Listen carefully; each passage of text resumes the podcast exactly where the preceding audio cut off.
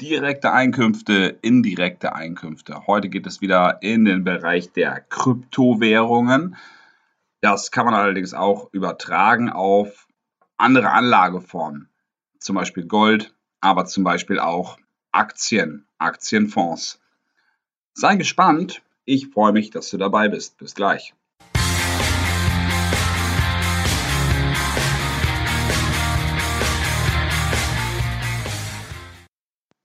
Herzlich willkommen. Ich freue mich, dass du diese Podcast-Folge anhörst. Heute ist Freitag und vielleicht hast du dich schon ein bisschen gewundert, weil in den letzten Wochen kam immer am Montag und am Donnerstag eine Podcast-Folge raus.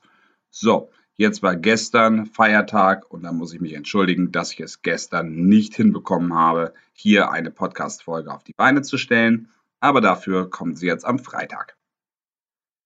Direkte, direkte Einkünfte, indirekte Einkünfte im Bereich der Kryptowährung. Was soll das heißen? Also, du kannst Kryptowährungen kaufen und ähm, du kannst sie aber auch, du kannst auch ein Zertifikat darauf kaufen. Wie funktioniert das? Es gibt ähm, Broker, es gibt Plattformen, zum Beispiel eToro plus 500 und wenn du dort was kaufst, wenn du Geld investierst, was machst du?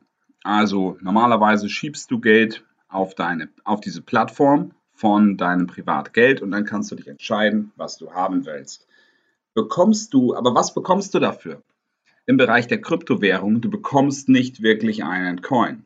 Du bekommst nur ein Zertifikat, ein Finanzprodukt. Und jetzt musst du überhaupt nicht wissen, was das genau ist du wirst nachher daran beteiligt, ob jetzt der Kurs steigt oder ob er fällt.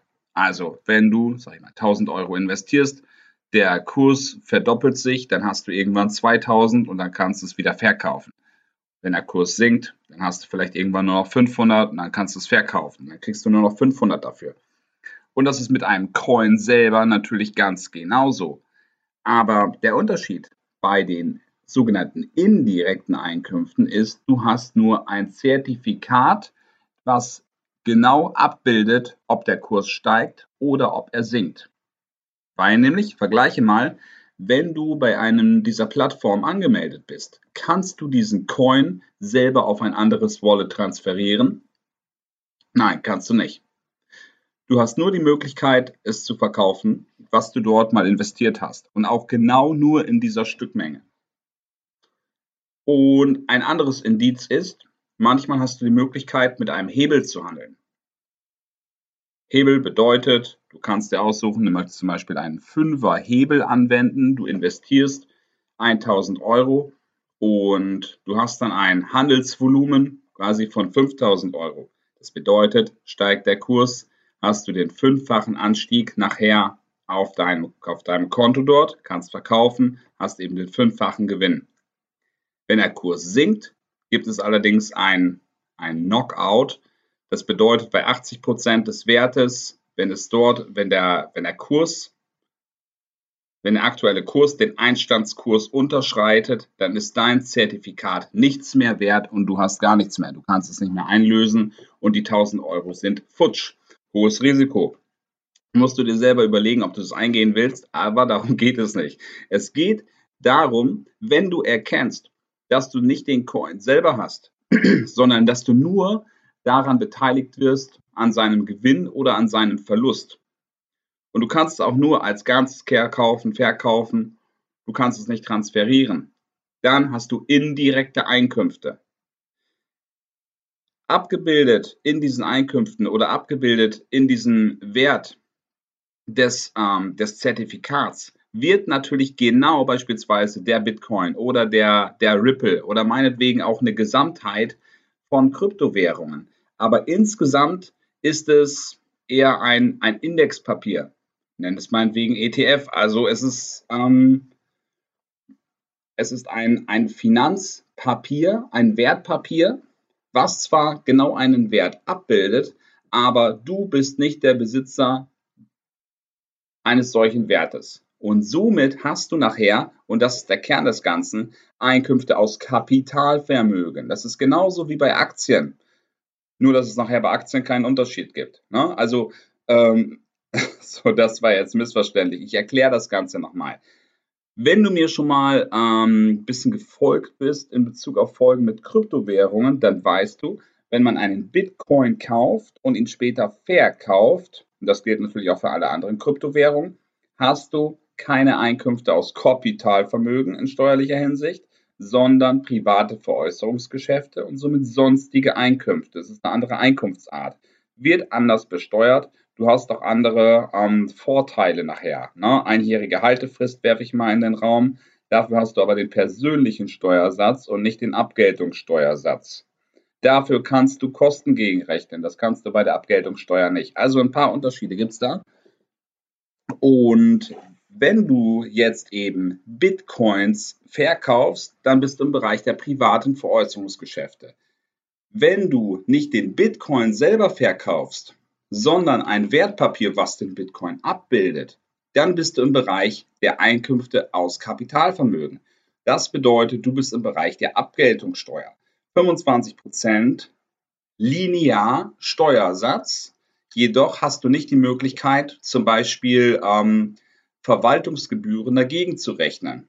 Ja, auch wenn du das Ganze hebelst, dann hast du Zinsen, die anfallen Rollover, wie man das auch immer bezeichnet.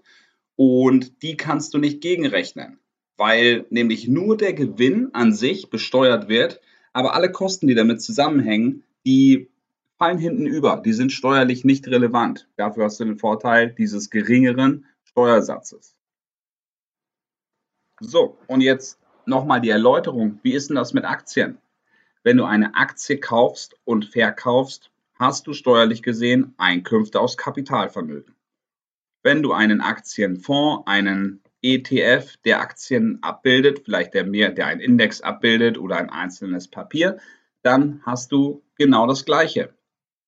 Das ist von der Konsequenz her, von der steuerlichen Konsequenz her, gehupft wie gesprungen. Also du bist im Bereich der Abgeltungssteuer. Aber im Bereich der Kryptowährungen wird es interessant. Kryptowährungen sind ja keine gesetzlichen Zahlungsmittel und deswegen fallen sie nicht unter Einkünfte aus Kapitalvermögen.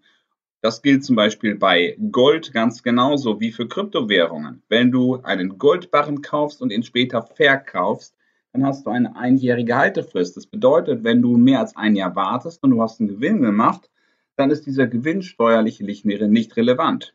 Wenn du aber einen Fonds oder Anteile eines Fonds kaufst, Anteile eines, eines ETFs, der den Goldpreis abbildet, dann bist du im Bereich der Einkünfte aus Kapitalvermögen. Bist du im Bereich der Einkünfte aus Kapitalvermögen, also wie äh, gerade gesagt, hier mit einem, mit einem Fonds oder einem Zertifikat, dann hast du indirekte Einkünfte. Und wenn du das Papier, wenn du ähm, wenn du die Kryptowährung, wenn du den Goldbarren selber besitzt, wenn du damit machen kannst, was du willst, also ihn entweder den Barren in der Hand hast oder den Coin in deinem eigenen Wallet, wenn du das stückeln kannst, wie du magst, wenn du das verschieben kannst, wie du magst, dann bist du im Bereich der direkten Einkünfte. Ne? Und somit im Verkauf bei den privaten Veräußerungsgeschäften. Das ist der große Unterschied beziehungsweise der große Unterschied ist die steuerliche Konsequenz. Und deswegen, wenn du, wenn du mit Kryptowährungen zum Beispiel handelst und du sagst, nach einem Jahr ist das ja steuerfrei, das gilt eben nicht für diese Plattformen, weil du dort eben nicht den Coin selber hast. Und das kalkuliere bitte mit ein, wenn du deine, das Geld für deine Steuer zurücklegst. Ich danke dir, dass du mir zugehört hast bei dieser Folge. Ich finde das Thema sehr wichtig, weil ich finde das Thema Steuern zurücklegen sehr wichtig. Das sollte man von vornherein mit einberechnen, weil wenn es dir nachher fehlt, dann ist es sehr unangenehm und ähm, anstrengend, an dieses Geld zu kommen. Wenn dich das Thema Kryptowährungen interessiert, dann lege ich dir auch die anderen Folgen ans Herz. Hier sind schon einige auf diesem Podcast, weil ich mich in den letzten Jahren wirklich intensiv mit diesem Thema befasst habe. Und wenn du spezielle Fragen hast, dann schreib mir bitte eine Mail. text.winkler-hamburg.com ist die Adresse und schreib mir bitte auch eine Mail, wenn dich dieses Thema überhaupt nicht interessiert. Äh, ich bin für Lob, Kritik, Anregungen, Fragen aller Art mega offen, weil nur das macht mich im Endeffekt besser und das macht diesen Podcast interessanter und wertvoller. Bewerte mich auch gerne. Und wenn dich dieses Thema ganz besonders interessiert, dann lege ich dir meinen neuen Videokurs ans Herz. Die Bitcoin-Steuererklärung. Also alles um dieses Thema inklusive einer Anleitung Schritt zu Schritt, Schritt für Schritt, wie du deine Steuererklärung nachher idealerweise komplett selbst machen kannst. Bitcoinsteuererklärung.de ist die Seite, die du natürlich auch in der Beschreibung noch sehen kannst. Jetzt wird es Zeit, diese Folge zu beschließen. Ich wünsche dir einen super erfolgreichen, gesunden Tag, tollen Start ins Wochenende. Genieße es und bis zum nächsten Mal, bis zur nächsten Folge. Ciao, ciao aus Hamburg.